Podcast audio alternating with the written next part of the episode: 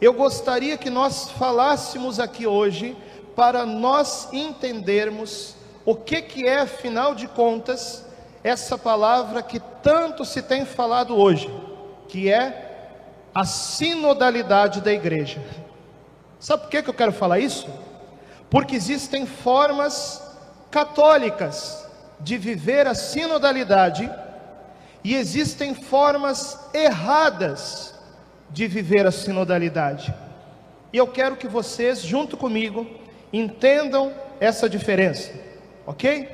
Olha, para o negócio ficar mais fácil para a gente entender, substitui a palavra sinodalidade pela palavra comunhão. E veja só o perigo. Quando nós deixamos de viver em comunhão, quando nós deixamos de viver em sinodalidade, corretamente entendida, nós corremos o risco de deixarmos de ser católicos e nos tornarmos pequenas seitas dentro da igreja. Que foi o mal que aconteceu com muitas comunidades ao longo da história da igreja, certo? A palavra católico significa universal. Então, o católico de verdade é aquele que abraça tudo que a igreja tem, que abraça a escritura, que abraça a tradição, que abraça o magistério e que abraça todos os carismas. Isso é ser católico. Senão a gente se torna, repito, pequenas seitas dentro da igreja. E por isso nós precisamos estar em comunhão com a igreja. Só que isso nós também precisamos entender, porque veja só, estar em comunhão com a igreja, às vezes a gente pensa assim: ah, é estar em comunhão com o meu pároco, ah, é estar em comunhão com o meu bispo, ah, é estar em comunhão com o Papa, também é tudo isso, mas não é apenas isso. Sabe por quê? Por exemplo, não é estar em comunhão com um Papa, é estar em comunhão com os 265 papas da história da igreja. Está entendendo? Hoje se fala muito, estar em comunhão com o Concílio Vaticano II. Sim, mas não é somente estar em comunhão com o Concílio Vaticano II, é também estar em comunhão com os 20 concílios que vieram antes é também estar em comunhão com o Concílio Vaticano I, é também estar em comunhão com o Concílio de Trento, é também estar em comunhão com os santos, com Santo Agostinho, com Santo Tomás de Aquino, né? Com tantos santos e santas que são doutores da igreja e que nos iluminam o que que é a fé católica. Aquilo que diz respeito à opinião pessoal, aquilo que diz respeito a time de futebol, aquilo que diz respeito à série preferida. Bom, cada um tem a sua opinião, mas naquilo que diz respeito à fé católica e naquilo que diz respeito aos valores do Evangelho, isso a gente não pode ter opinião. Isso a gente tem que caminhar junto com aquilo que a igreja sempre ensinou, certo? Eu disse para você substituir a palavra sínodo pela palavra comunhão, mas substitui também a palavra sinodalidade pela palavra família. Quem aqui tem família? Levanta a mão. A sua família funciona ou não funciona? Como que tem que acontecer uma coisa para uma família funcionar? Veja, numa família que funciona, é o lugar onde todos têm o direito de falar e onde todos precisam ouvir. Vamos dizer isso juntos? Todos têm o direito de falar e todos precisam ouvir. Como funciona uma família em que só, por exemplo, o marido quer falar. E ninguém mais pode falar. Funciona ou não funciona? Não funciona. Quem aqui é casado, casada, levanta a mão. Como que funciona um casamento ou um namoro que seja, em que só a mulher quer falar? Fala, fala, fala, fala, fala, fala, fala, fala, e só ela pode falar. Pergunto para vocês: esse relacionamento vai funcionar sim ou não? Não vai. Por uma família funcionar, todos têm o direito de falar e todos precisam escutar. E assim é também na igreja.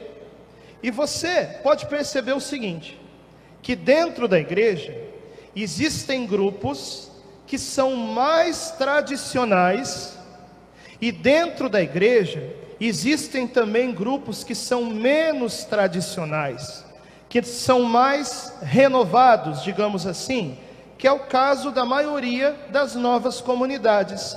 Olha, eu não tenho problema nenhum com isso, porque se alguém perguntasse que tipo de católico que eu sou, primeiro que eu não gosto muito desse negócio de rótulo, né? Católico é católico. Mas como católico é aquele que abraça a verdade inteira, tá bom. Então se quer um rótulo, eu vou dar um rótulo para dizer o que que o Padre Francisco é. O Padre Francisco é tradismático. Já ouviu falar disso? O Padre Francisco é tradicional e o Padre Francisco é carismático, né? Eu sempre fui criado dentro de grupo de oração, conheci a renovação carismática desde criança. Meu pai pregador, minha mãe intercessora. Fui batizado no Espírito Santo na Canção Nova lá em Cachoeira Paulista no dia 26 de fevereiro de 2001, né? Toda a minha história sempre foi renovação carismática, comunidades novas. Fui membro de uma comunidade nova lá de Porto Alegre, chamada Comunidade Paz e Mel, que muitos conheceram na época pela banda que saiu da comunidade Paz e Mel. Né? A minha história com a Canção Nova, os dois livros que eu publiquei com a Canção Nova. Então, a parte carismática sempre fez parte da minha história. Mas que bom que eu conheci também para complementar tudo isso, a tradição da igreja. Eu conheci o valor desde cedo, estudando, de uma missa bem celebrada, dos paramentos litúrgicos, do incenso. Até falei para os acólitos antes de começar a missa: olha, botem bastante fumaça no turíbulo, hein? Senão Jesus nem vem. Claro que eu estou brincando, pelo amor de Deus, né? Jesus vem com fumaça ou sem fumaça né? Basta que tenha padre, pão e vinho, intenção e fórmula da consagração. Mas eu estou dizendo isso aí para ilustrar que eu desde cedo valorizo muito as tradições da igreja. Por isso eu pessoalmente não tenho problema nenhum em transitar tanto no meio mais tradicional como também no meio mais renovado, mais carismático. Mas veja, às vezes a relação dos grupos não é tão fácil assim. Mas se nós queremos ser família, todos precisam falar e todos precisam ouvir, tá? Então, por exemplo, os grupos mais tradicionais, por exemplo, os grupos que se identificam com a missa tridentina, os grupos que se identificam com a missa celebrada em latim e assim por diante, precisam ouvir os grupos mais renovados.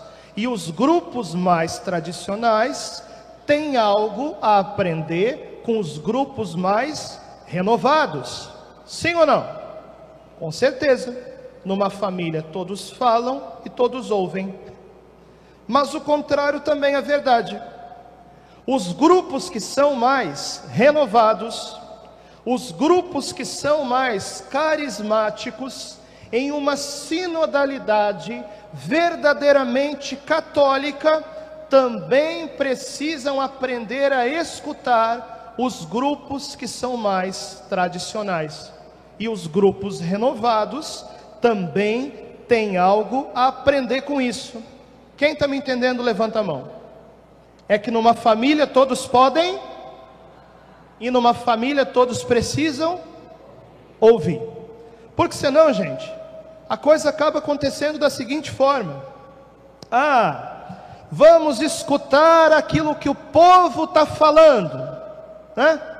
Ok, Só que geralmente, quando se fala isso, parece que se quer dar abertura para as ideias mais malucas possíveis para mudar as coisas na igreja, e a gente esquece também que os mais tradicionais também são povo de Deus. Então, se nós queremos escutar verdadeiramente o povo, se nós queremos escutar o povo de Deus, se nós queremos escutar de verdade aquilo que o Espírito fala para a igreja, vamos escutar os mais renovados, mas vamos escutar também os mais tradicionais, porque eles também são igreja, eles também são católicos. Aí talvez alguém fale assim: "Ah, padre, mas os mais tradicionais não querem diálogo". Olha, talvez não queiram mesmo, pelo tanto que eles estão apanhando durante 50 anos, entendeu?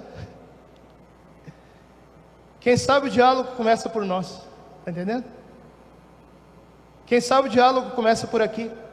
E aí a gente vai quebrando as resistências e vai aprendendo que ser católico é isso, que um pode aprender com o outro. Tá bom? Agora, uma coisa que é importante esclarecer também. Sinodalidade acontece, de fato, entre católicos, ok? Porque nós estamos falando aqui da autêntica comunhão eclesial que precisa acontecer na igreja. Porque senão a gente cai num outro problema.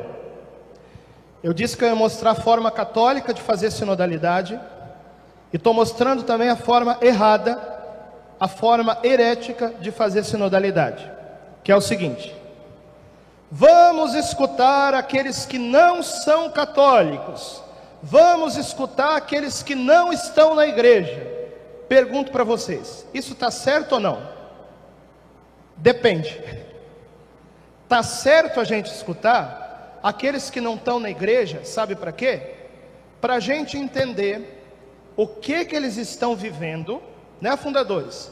E para nós encontrarmos a melhor forma que nós temos para evangelizá-los. Nesse sentido, sim, nós precisamos também escutar quem está fora da igreja, mas nós não podemos querer escutar quem está fora da igreja para moldar a igreja pelas opiniões de quem está fora, senão a igreja deixa de ser igreja.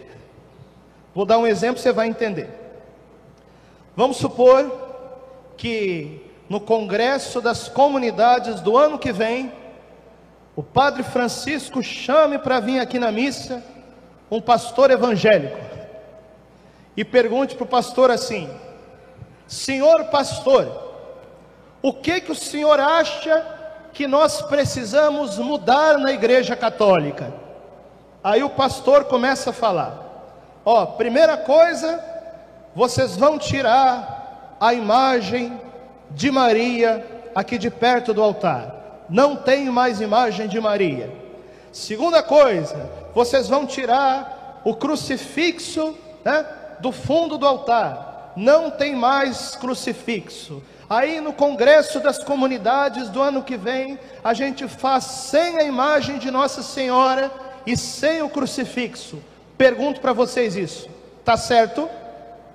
Não tá porque a gente fica querendo moldar a igreja pelas opiniões pessoais de quem está fora da igreja, para agradá-los, para isso, para aquilo, e com o tempo, lentamente, se a igreja entra nesse processo, a igreja vai deixando de ser igreja de Cristo e se torna uma falsa igreja. Está entendendo? Por isso que a gente precisa tomar muito cuidado com isso, né? Porque senão fica querendo moldar a igreja conforme o protestantismo, senão fica querendo moldar a igreja conforme o comunismo, senão fica querendo moldar a igreja conforme movimento X, movimento Y, né? E a igreja corre o risco de deixar de ser a igreja, e se você embarca nessa, você também deixa de ser católico. Está me entendendo? E eu digo uma coisa para você: se quer dialogar com um lado, dialoga com outro lado também. Entendeu? Se quer abrir a coisa para um lado, seja coerente. Abra também para o outro. Porque está cheio de gente hoje que quer dialogar com espírita, quer dialogar com um bandista, quer dialogar com um comunista, quer dialogar com isso, quer dialogar com aquilo, mas não quer dialogar com os católicos mais tradicionais. Se quer abrir para o diálogo, abre para os dois lados. Isso é sinodalidade. Em que todos que são católicos têm o direito de falar e têm o direito de ouvir. Mas que a igreja não se molde aqueles que não são católicos. Senão a igreja deixa de ser a igreja.